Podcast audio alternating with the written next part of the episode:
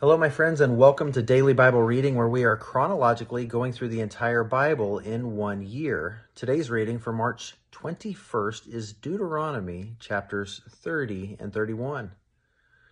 And so we see the continuation again of Moses prophesying to the people and how they would be blessed if they obeyed and cursed if they did not obey God. And again, it's like, why?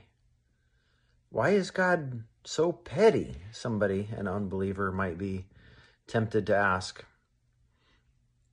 The thing is, we are not created for this world. We are spiritual beings with an eternity of life beyond this world. And so we are given a chance every day where God says, Do you want me? Or not. And those who want him come to him. And on the other side, before we come to him, it seems peculiar that certain people enjoy praying or reading the Bible or talking about the Bible. How boring, right? But once you come in and you have this new life, God places his spirit within you within us. And it makes us come more fully alive. And it's quite wonderful.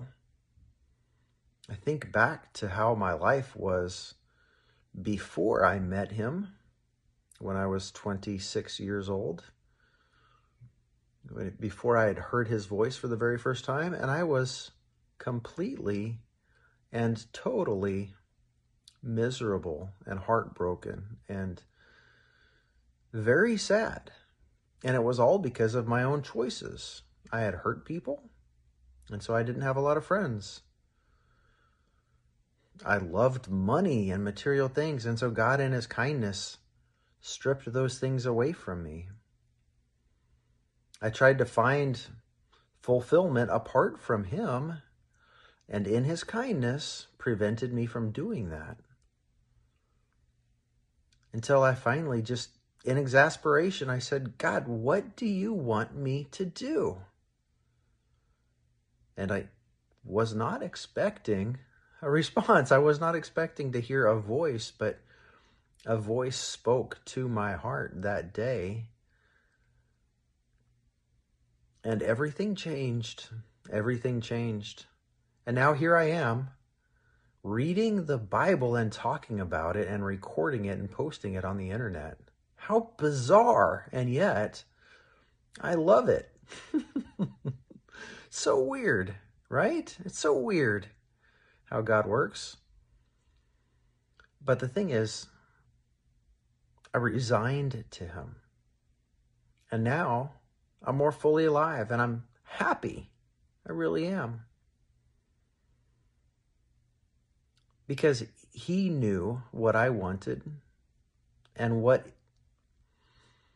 I could do to feel fulfilled so much better than I knew. It's funny how that works.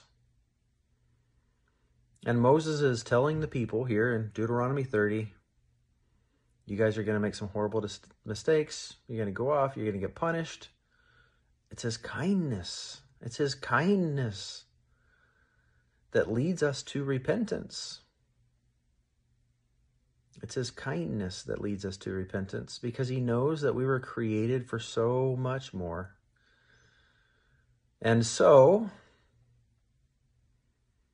Moses says, You're going to find yourself, Israelites, at the bottom of the barrel, depressed, angry, broken, lost, broke, sick, defeated, and all of those things. And when you do, repent, turn back to God, call on Him, admit that what you did was wrong and that you deserved all those things because you didn't obey. And this is His creation after all. He gets to set the rules, it's His. He created all of it, including us. And when you do that, when you repent, Dear Israelites, he will have compassion on you. He will restore you. He will bring you back to the land. He will bless you. He will not curse you. He does that. He's good that way. Chapter 31 Joshua finally takes over.